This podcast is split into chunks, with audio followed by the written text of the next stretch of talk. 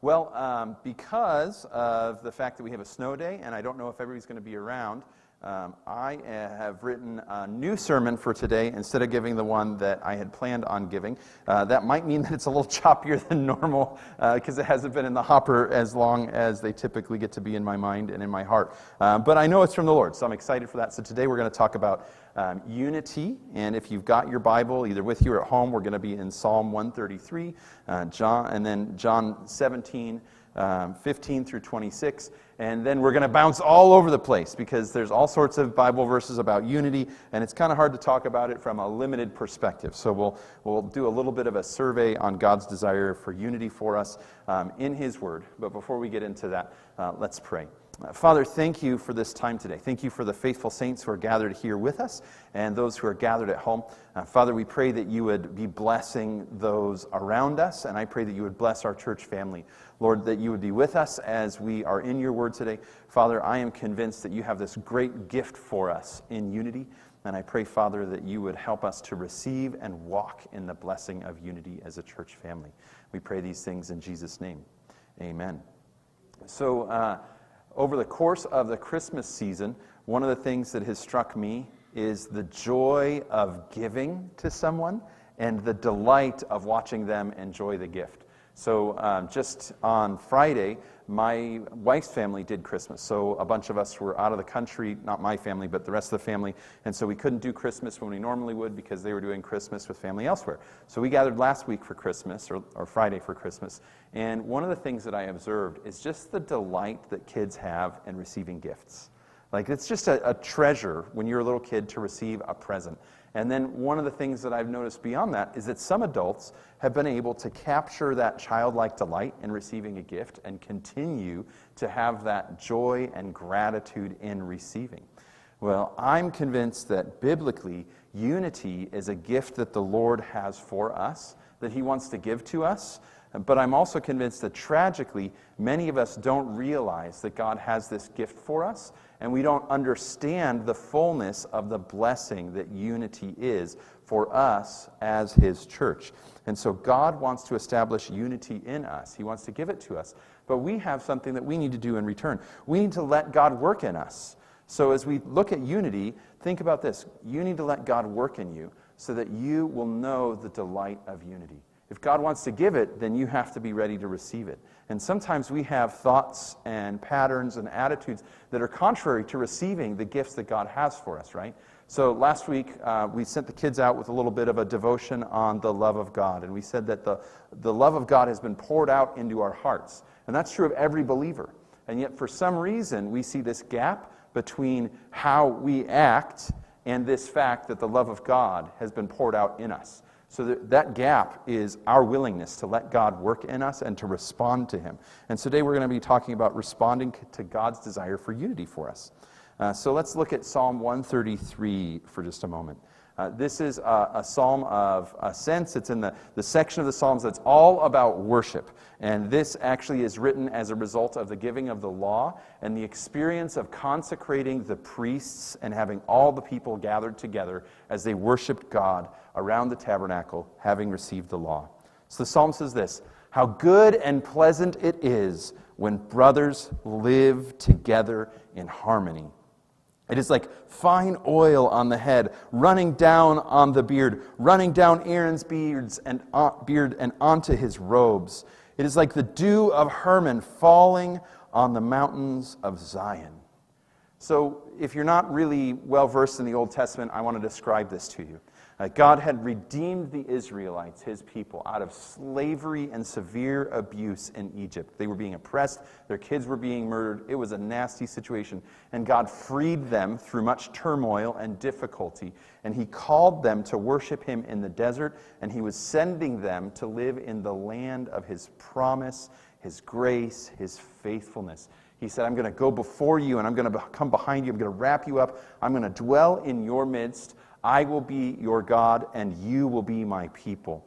And in the midst of that, he gave them a code of life, the, the law, the Mosaic law, about how people could live in relationship with him and how people could live in relationship with each other if they wanted the Lord to dwell in their midst. So it was a conditional covenant. They needed to obey in order to receive the blessing of God being in their midst. Now, we, we're not under that covenant, and nonetheless, we can see some blessing from this psalm. So when the law was given, when the people were consecrated, the first thing that was given was a class of people who were responsible to help those who wanted to know God, know God. They were called the priests. So a priest's job is to help people know God. Part of that is that they offer sacrifices so that there can be reconciliation between God and people. But part of that is to train the people to know God and to live with him. Or we can use the term walk with him, right? To live in a way that demonstrates their knowledge of God. And so if you're going to be a people with God in your midst, the priests are supremely important for you to have that reality, that blessing around you. So when the priests are dedicated or consecrated, this is a really big thing, right? So uh, let's think about it this way. If you want to be a cabinet maker, you need to have tools and equipment and a shop to make cabinets. So the day that your shop opens, it'd be a really big deal. And all of that equipment would matter a lot to you because it's the way that you can achieve the goal that you have in your life. Well, the goal of Israel was to be God's nation, and so they needed these priests to lead them to be God's nation. They were key to this happening. The priesthood was essential. Just like Jesus is essential to us. If we don't have Jesus, do we have a relationship with God? No, the answer is no. And in the same way, if they didn't have priests, they wouldn't have had a relationship with God. And so what is being described is a picture of the priest being consecrated. The Lord says in Exodus to, to Moses, he says, take Aaron and take his sons and put them in the priestly garments and bring them before all of the people and then dedicate them to me or consecrate them to me. And when you do that, I want you to pour oil out on their heads. And this oil is a sign of blessing, of rich blessing being poured out on them. And the cool thing is, is it's not just a little bit of oil. So uh, often if you've seen people anointed with oil in church services, they take oil and they like put it on their thumb, and they kind of mark it on them, or they put a little bit on them. This is not that way. This is like, Moses, get a big jug of oil and just start pouring that on Aaron's head and let it run down his hair and let it run down into his beard and let it go from his beard and fall onto the robes and just let him pour down on the robe, right? So this is... This is a big deal. This is a sign of rich blessing, of God pouring out his blessing on the people. And the Bible says that to the Lord, that is what unity is like. It's a rich blessing. It's a beautiful and abundant gift for God's people. How awesome is that, that there's that picture there? And then the second picture is it's like the dew on the mountains of Zion. Okay, so Israel is a little bit of an arid place, right? There's not a lot of water there.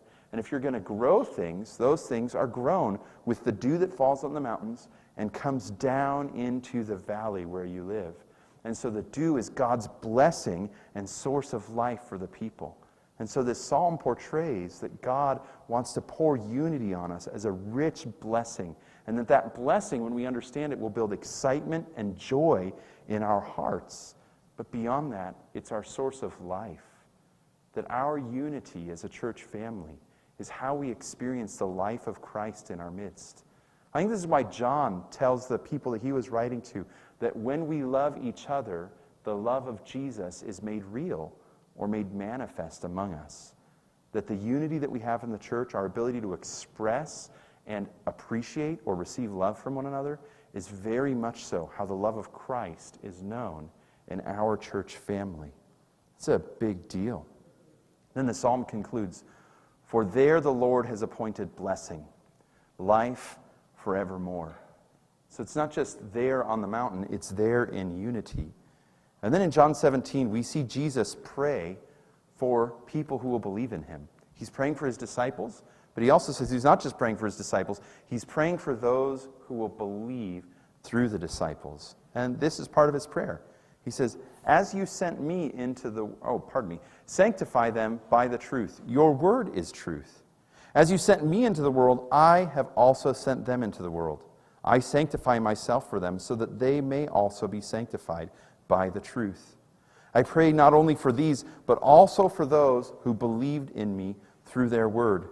May they all be one as you, Father, are in me and I am in you. I'm not keeping up with myself. May they also be in us, so that the world may believe you sent me. I have given them glory. Is this, did this get out of order somehow? Sorry, everybody. We did some technical changing, and I think it messed with things a little bit. All right. Uh, May they also be in us, so that the world may believe you sent me. I have given them the glory you have given me, so that they may be one as we are one. I am in them, and you are in me, so that they may be made completely one, that the world may know you have sent me and have loved them as you have loved me. Father, I want those that you have given me to be with me where I am also, so that they will see my glory, which you have given me, because you have loved me before the world's foundation. Righteous Father, the world has not yet known you. However, I have made you, I have known you, and they have known that you have sent me. I have made your name known to them and will continue to make it known, so that the love you have loved me with may be in them and I may be in them. Wow, so this is like Jesus' final moments on earth, and he's taking time to pray for us. And his prayer for us is largely about unity. You hear that? May they may be one as you and I are one. I am in you, and you are in me, and I am in them. This is this massive prayer for divine unity with us, and for us to experience divine unity with each other. And in the midst of that, there are two key things that stand out. First of all, sanctify them in your truth. Then your word is truth. And then Jesus says, I sanctify them as well, so that they may be in the truth. And then after that, he's got that unity chunk, and then he talks about love. So there's this necessity of truth and love for unity to exist in our midst. First of all, when we talk about truth, what are we talking about? Are we talking about our feelings? Are we talking about our desires and our will? No, we're talking about God and his truth and what he declares is true. Have you noticed how much the world around us is based on how we feel at the moment? I don't feel like that today. I don't really want to do that today. Well, here's my truth.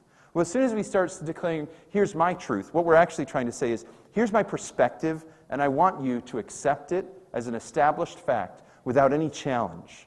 I, I think, sadly, that speaks of a, a great deal of insecurity in our culture, in the world that we experience, and the way that we understand ourselves. I think a lot of that is because we've moved away from the truth of God. The truth of God establishes us, it strengthens us, it helps us to be secure. When we don't have truth, the people don't know what to do. Proverbs says, where there is no vision, the people will perish. And we have put the twentieth century America stamp on that. And what we've said is that is, if an organization doesn't have a vision statement, it's not going to live. And that's not what it's about at all. It's actually a wisdom statement. If the people don't have a vision for what it looks like to live according to God's truth, they will perish. People who leave God's truth perish. We have a culture, as a culture, are leaving God's truth. And as a result, there's not the strength of life in us that require, we're, we're required to have if we're going to thrive. And so God wants us to have that truth. He wants to set us aside in truth. He wants to devote us to specific purposes. So you remember in Psalm one thirty-three, it said that, that there was going to be pouring out of oil. That was an act of sanctification or consecration. And that means that I'm devoted to you. I'm devoted to the Lord specifically is what it's saying. That my heart is for him. Uh, you, you've seen lots of times when betrayal impacts an organization. Maybe you've experienced betrayal in a relationship where someone has said, I'm devoted to you, I'm consecrated to you, but then breaks that.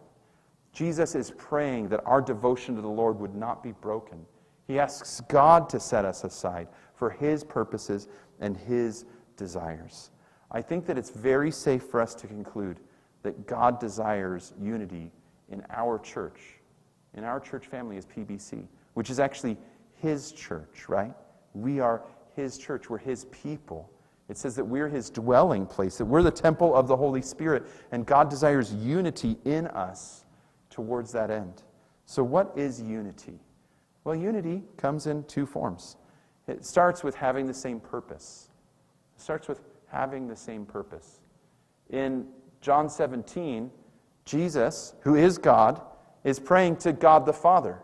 They're two separate persons, right? In one unity, in a trinity. And where they have unity is in large part in purpose. They are united in purpose. Their purpose right then is our redemption, but ultimately God is glorifying himself in all history and in all creation. This is what he's devoted to, and that's good for us that he's devoted to that. And so he loves, and so he's good, and so he's redeemed. But all of these things come from being united in the same purpose. But also unity is a descriptor of having oneness and harmony. Oneness and harmony. What does it look like to be in harmony with somebody else? It really contains this idea of being in tune with them. We just had this wonderful time of worship together. What would have happened if everybody was tuned to a different key? Have you been to that middle school band concert? Me too. It doesn't feel very good inside, right? Their disunity causes me to feel disunity in here. The same thing is true in the church family. It's harmony and oneness as we come together. Now you'll notice what's lacking is this idea of uniformity. See, religion creates uniformity. When do we stand up? What Bible translation do we read? What do we wear to church? What do we look like and talk like? These are not things that, the God, that God is trying to create in our midst. There's uniformity in this. In fact, the church is supposed to be incredibly diverse. When you look at the church in Acts, what was the first thing that happened? The, the tongues of fire descend, and they speak the languages of those around them. And Phrygians are saying, hey, you're speaking Phrygian. And Greeks are saying, hey, you're speaking Greek. And all of these dialects come to the church. And why is that happening? Well, God is calling the nations to him. And the church is to be filled with the nations. Now, we live in a place of relative racial homogeneity. There's not a lot of diversity on the peninsula. But what diversity is here, we should love that because the Lord has created diversity. He has made us each different. And so unity actually celebrates diversity and appreciates diversity. But it finds this harmony in purpose. It finds this oneness in the intent of who we are. So how do we get to the place where we have this united purpose, where we have oneness and harmony? Where are we going to find that? Well, first we need to recognize that Jesus is the source of unity. This is not something we have to produce ourselves. This is a gift for us. What's the Bible word for gifts that God gives us? Anybody know? Say it again, Matt. Mercy. Okay, God does give us mercy, and mercy is not receiving consequence we deserve, so that's actually God withholding something. What's the term for God giving us something? Grace. Yes, grace. Grace is the word of God's gift to us. So when it talks about grace in the Bible, we've talked about this before, sometimes we start off and we start talking about this concept of salvation. God gives me salvation through Jesus Christ. Yes, that is the doorway to grace. But man, when you step through that doorway and start exploring the Lord and knowing him, the amount of grace, the amount of gifts that he has for us is huge. In fact, in Ephesians, it says that God has blessed us with every blessing in the heavenly places. That means that God has this treasury, this storehouse of riches for us, and all of those are available to us in Christ Jesus. And one of those blessings, and I think it's a big one, is unity. Jesus is the source of unity. He wants to give us unity. He unites us first with himself and then with each other. He wants to create that oneness of purpose and that harmony that is talked about as being so wonderful, as being the source of life. But then the second step is that we've got to be devoted to unity. We need to be devoted to unity. You know, when I was a kid, I got gifts that I loved, and I got gifts that, well, I loved those gifts, right?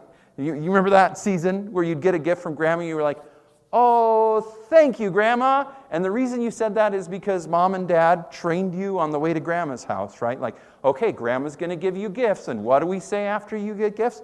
Thank you. Now let me hear you pra- do that. And there was pr- maybe you didn't have to practice. Maybe I was just a stubborn and foolish kid. I don't know, but I had to practice so that it was believable that I was thanking Grandma, right? And so it was an act. But then when I got home, what do you think happened to those gifts? They're gone, right? I'm not using that gift at all. I don't care for that gift, but I am using the gifts that I love. So we have to be devoted. We have to decide that we want this gift and that we want to utilize this gift. So you might find yourself in a place right now where the Lord is saying, hey, you're not unified with this person. He might start convicting you of ways that you have been disunified with your church family, whether it's us, uh, where you go regularly, or you're visiting us for whatever reason, and, and God is saying, hey, I want you to be unified. Well, then the way to find that devotion is to say, Lord, will you produce a love for others in me? Will you help me desire and be devoted to unity? Because this is a gift from you, and you're telling me that I need that. The first step in finding unity is saying, Lord, I'm open to this, and I recognize that I have not been pursuing this. I have not desired this in the way that you want me to desire it. And so when God wants to give us something, we have to recognize that we have to be willing to receive it. And if we're not, what's amazing is the Bible says we can repent. We can decide that his will is more important than our will, that he has the power to do it, and we can let him do it in us. Romans ten tells us this. In Romans ten nine, it says, if you confess with your mouth Jesus is Lord and believe in your heart God raised him from the dead, you will be saved.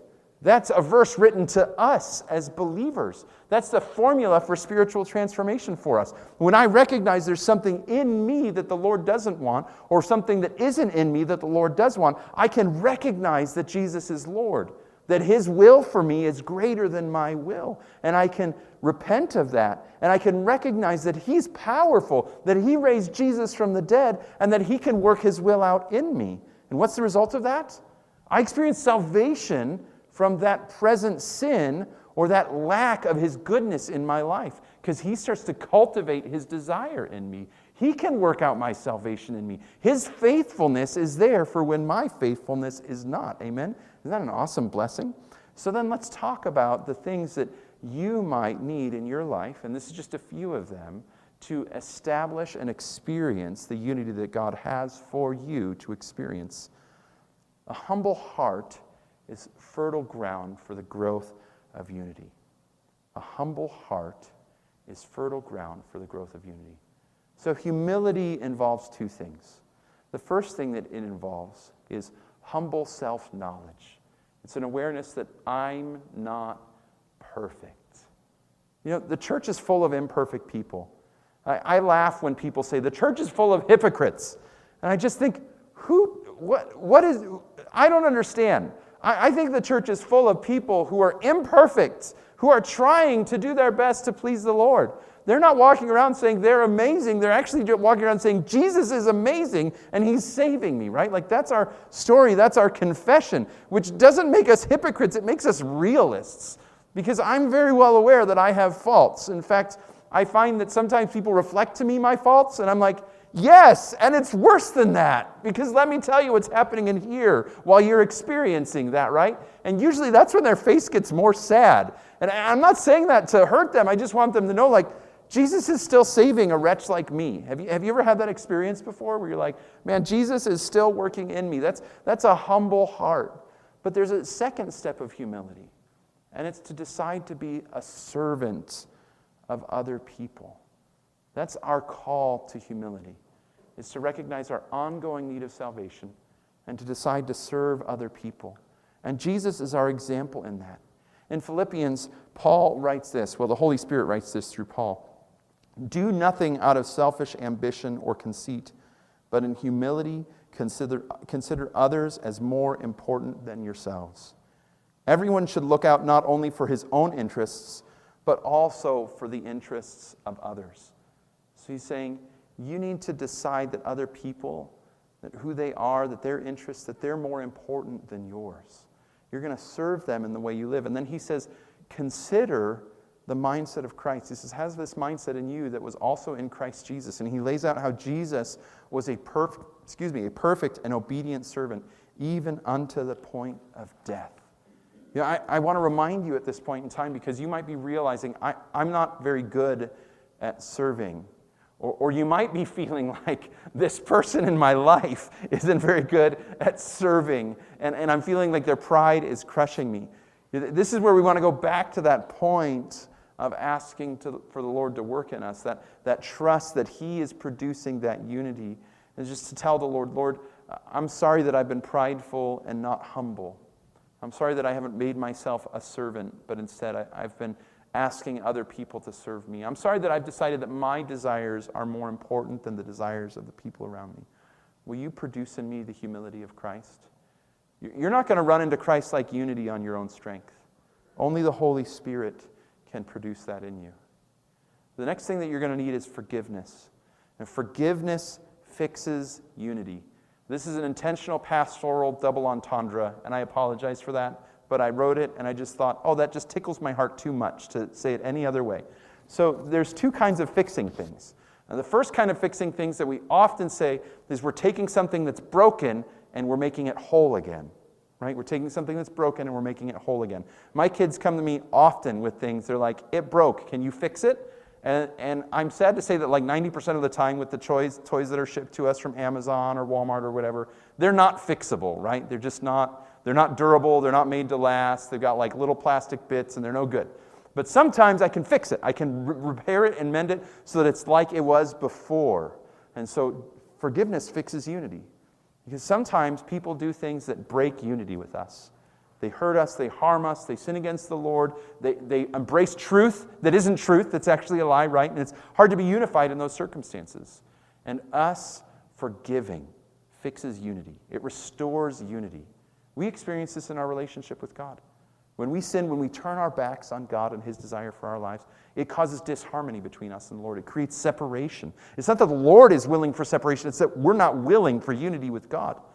And as we repent and receive forgiveness, there's restoration and there's wholeness brought again. And First John one, it says that if we say we have no sin, we deceive ourselves and the truth is not in us. But if we confess our sin, God, who is faithful and just, will forgive our sin and cleanse us of all unrighteousness. Now, John, John doesn't mean this in theory. Now, I've met Christians who are in theory not perfect, but by the way that they live, they pretty much think that they're perfect and expect you to treat them as if they are. That always breaks my heart because I know that they're not just hurting their relationship with me. They've actually hurt their relationship with the Lord because they're unwilling to let the Holy Spirit perform part of His ministry in their hearts, which is to convict them of their sin and the need for closeness with God. And so let yourself be convicted and let yourself be restored to the Lord. But not only that, let's let ourselves forgive and to be forgiven in the church family. You know, it's sad. I've, I've walked into churches and I've, I've felt a lack of unity before. And, and if I'm there long enough and become trusted and I start finding out, sometimes I find out that disunity is decades old. That something happened during a potluck or a project or after church one day or between two families' kids. And all of a sudden there's this rift in God's family. And it's not that God desires that rift. It's that these people can't forgive and restore, that they're unwilling to let the Lord produce this. And again, I want to go back to that. The depth of forgiveness, the power that's needed for restoration, we cannot find on our own. It has to be the Lord's work in our hearts. We're desperate for His work in us when we need forgiveness and restoration. We're desperate for His work in those people who have been hurt by us or who have hurt us so that we can experience this. So forgiveness fixes unity. But in a greater way, forgiveness uses a different definition of fix. So one definition of fix is to establish or to, uh, to place. So when you glue two pieces of wood together, you have fixed them in place. When you nail shingles to a roof, you have fixed them in place. You have set them in place and they have been established. Forgiveness establishes unity. Jesus forgiving us. Jesus forgiving us establishes unity. And so the Bible says this, and don't grieve God's Holy Spirit. You were sealed by Him for the day of redemption. So you were forgiven and you were sealed for the day of redemption. Therefore, let all bitterness, anger, and wrath, shouting and slander be removed from you, along with all malice. Wow. And be compassionate and kind to one another, forgiving one another, just as God also forgave you in Christ. That's Ephesians four, thirty-one and thirty-two. You have been redeemed. You've been bought from slavery to sin, from alienation and hostility to God to relationship with Him. You've been forgiven, and so you've been brought into Christ if you have faith in Christ. And you've been sealed for the day of redemption. Therefore, Live like people who have been redeemed and forgiven and sealed. Put away bitterness. Put away malice and wrath and shouting and slander. Be tender-hearted and compassionate. Forgive as you have been forgiven. Wow, that's amazing. Have you been a part of a family where there's shouting before? Where there's anger and hurt feelings?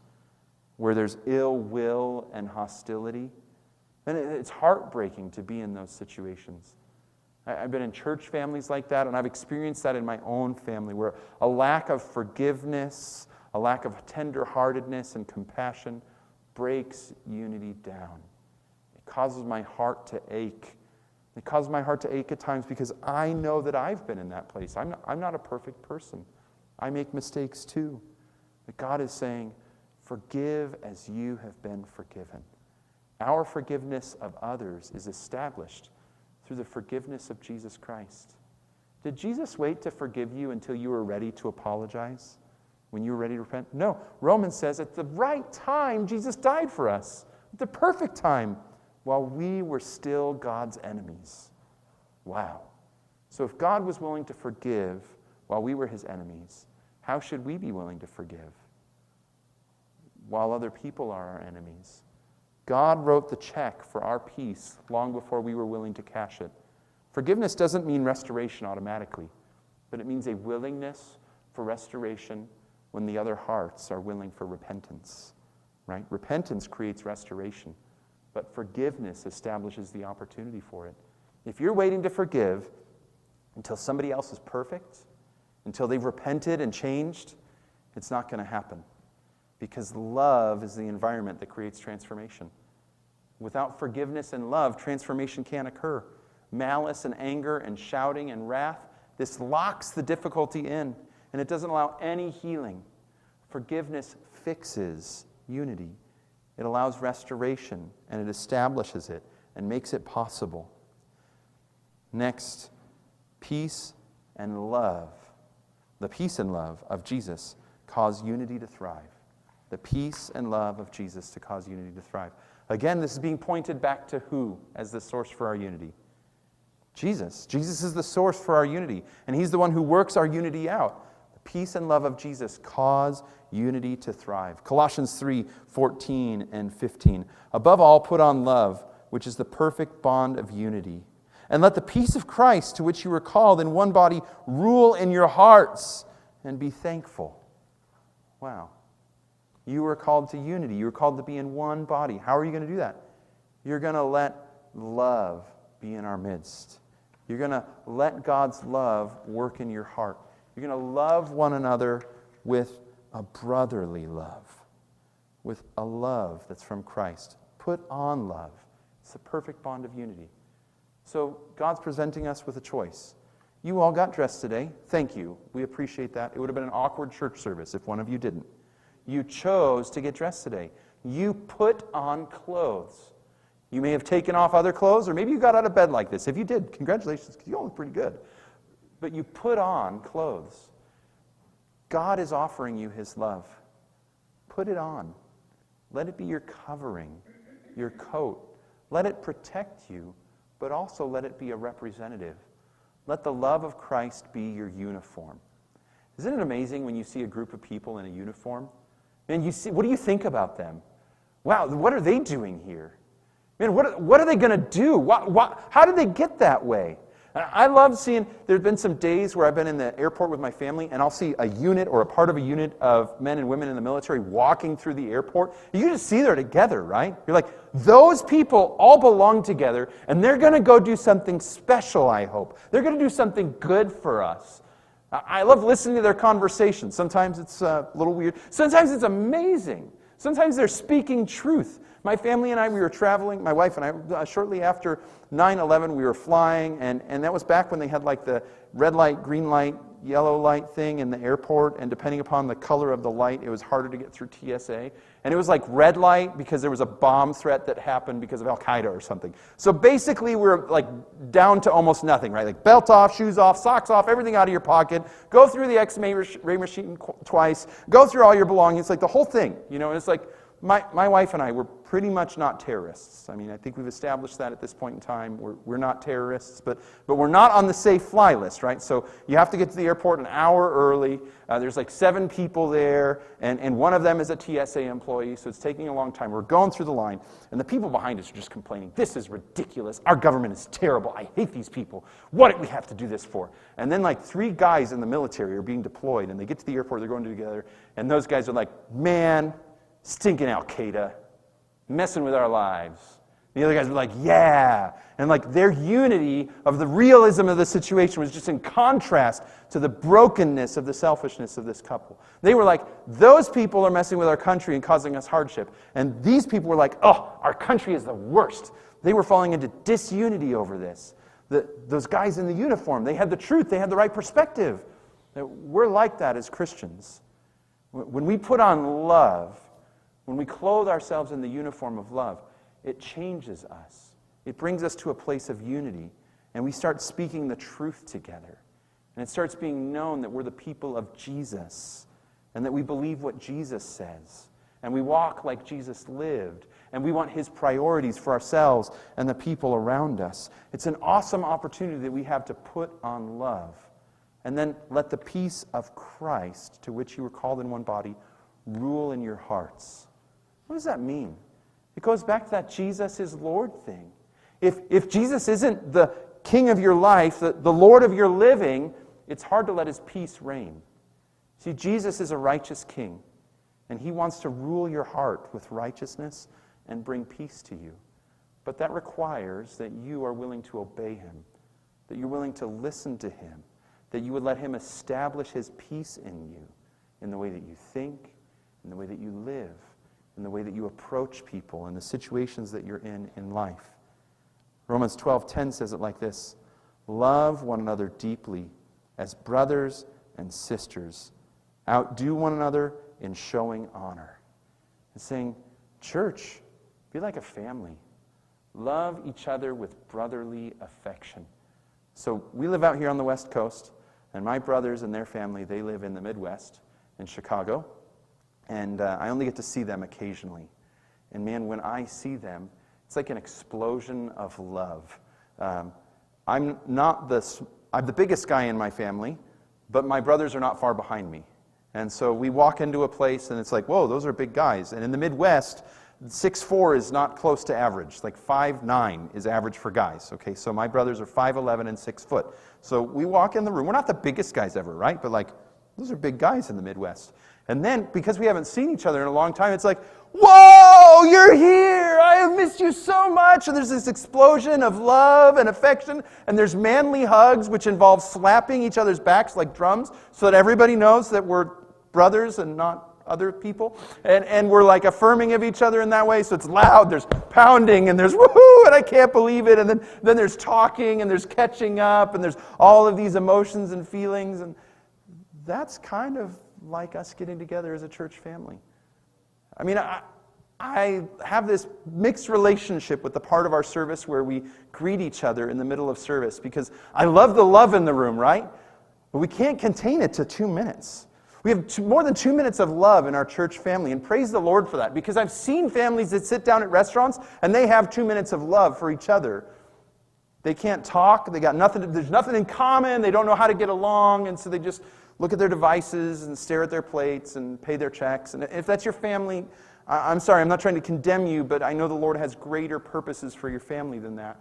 Just like he has greater purposes for us. And he wants this brotherly love to be in our midst. And so he gives us an instruction. Outdo one another in showing honor. Now, this doesn't mean that we're like obsequious and weird to each other. When someone walks in the room into our church family, we're not like, sir. You know, it's not like this weird showing of honor to each other, right? Uh, honor is actually considering what the other person likes, how they enjoy things, what are their priorities, and you're making their life better by honoring them, by considering them. So in my family, uh, I'm the person who likes spicy food, and then there's three other people who like varying levels of spicy food. When I'm cooking, I don't make the food for me. I make the food for them because I'm honoring them. Their tongues are more important than my sense of taste. And so I honor them in my cooking. But there's other ways that we honor each other. You know, a few years ago, a friend was like, why don't you ever grow a beard, Chris? And I was like, well, my wife doesn't really like a beard. And he was like, well, why, why would you let her likes decide what's on your face? And I was like, because she's the one kissing my face. And I want her to like my face. And so I make my face honor her. And my friend Chris, on the other hand, his wife loves a beard. And one time he shaved. He surprised her. And she was like, yuck! Like, what did you do that to your face for, right? And luckily, Chris is one of these guys that can grow a, a beard like the peninsula grows blackberries. I mean, it's just like luscious and beautiful. He's got that man beard, right? And so it works out for them. And we're called to honor each other. This is part of marriage, right? But it's also part of a church family, is honoring each other in the way that we live. You know, one time this family was on vacation for a while, and And, and I forgot that the husband had been sick, and they, they stopped by the church on their way into town, which was amazing. They didn't have to. They stopped by to say hi. And he walked in the door, and I was so excited. I grabbed his hand with a great handshake, and I gave him a big hug. And like ten minutes later, he's like, Chris, sometimes you got to consider whose hand you're shaking. And I was like, what do you mean, Mike? He's like, that kind of hurt a bit. I don't know if you noticed, but my hand's a little bit messed up, and I... I fell down and I scraped it and I crushed it on a trip and it's still healing. Could you be more careful? I didn't honor Mike in my hug. That was a hug that honored me and my love for him. And I, I realized in that moment that I, I need to consider how I'm loving so that the love is fitting. He wanted to be greeted and cared for. He didn't begrudge it, but he just, he needed tenderness in that moment. And I, I needed to consider his needs before my own. My own need to express my love for him, right? It's not that my, my desire was wrong, but it just had to be fitting. And so honor makes our mutual love for another fit really well, you know? We, we don't have a men's tea every year. It just wouldn't work. The ladies love their tea. But we, we, we make our love work for the other person in the church family. I couldn't help but dwell on this verse for a little while, so I looked up other translations. The King James Version says this, be kindly affectioned to one another with brotherly love, in honor preferring one another. Not preferring the honor of the other instead of our own. The E S V, love one another with brotherly affection and outdo one another in showing this honor. N L T, love each other with genuine affection. Take delight, take delight in honoring each other. What do you think of when you think of delight? I think of Tillamook Mudslide ice cream. It's not even my favorite flavor, but the first time I had it, I was like, whoa, that, that is delightful. How can I put more of that right here? I would like this flavor in my mouth more. I was delighting in it. I was savoring it. I was delighting in it. The message, be good friends who love deeply. Wow. Puts it in real terms, right? Practice playing second fiddle. Hmm. Make it your habit to not be the most important person in the room. Make sure the other people know that they're in first place in your hearts. That's a big instruction. I've got to admit that honestly, those verses are inspiring, but when I look at my life, I know that I, I can't produce them on my own. I can't be the one who makes this happen. I can't cause unity to be in our church family. I can't even cause unity to come from me all the time. And sometimes the people I love the most, I have the strongest hard feelings towards. Sometimes the people that are most important to me inside, I feel the most Tyrannosaurus Rex-like. Have you ever had that moment where like one moment you're like a, a cuddly teddy bear with someone, and then something happens, and then you're just Rageosaurus, and you want to like destroy them? And maybe I'm the only person in the room with this problem, but, but I, I've just discovered that somehow in me there's a, a deep love for others, and yet on the other side of me there's a deep selfishness that wants to destroy that love and sometimes destroy the other. And I don't like that part of me. I, I wish it would decrease, and I, I wish the love would increase, but I'm, I'm not in control of that. I'm in control of saying yes to love, and I'm in control of saying yes to Jesus, and you are too. And so you can choose today to say yes to Jesus in his unity, in his pouring out of love, in his giving of peace and reigning in your heart. But you have to let God work in you so that you will know the delight of unity. And like we said at the beginning, that delight of unity, man, it's a glorious celebration. And it's beautifully abundant, like oil being poured out on the priest's head, consecrating them and devoting them. And it's like life, like dew falling in the hills, watering the springs that feed us and form us. Unity is God's gift for us to cause joy and life and love to thrive in our midst. So let's be devoted to it, and let's let God work in our hearts so that he can produce it. Amen. All right, the worship team has prepared a final song, which I'm stoked about, so thank you, worship team. While they come up, let's just take a moment to pray, whether you're here or at home. Uh, Father, it's so clear in your word that you want to give us unity, that you want us to know you, that you want us to make your love and your peace describe what's happening. You want us to put on love. You want us to be humble servants, Father, and all of these things we can say yes to, but we can't produce perfectly. And so, Lord, we, we repent, we apologize, and we just say we're sorry for not allowing your unity to be present more. We pray, God, that you would form in us hearts that are willing to serve and recognize that we're not always perfect. Hearts that are willing to let your love and peace reign. Hearts that are willing to forgive and wait for repentance so that there can be restoration. Father, would you cause this church to blossom with unity? Would you cause us to be a church that looks unified by walking with you, by being clothed in your love and being devoted to you and to one another? Father, help us to be good at fiddling and always to be willing to be in the second chair. We pray these things in Jesus' name. Amen.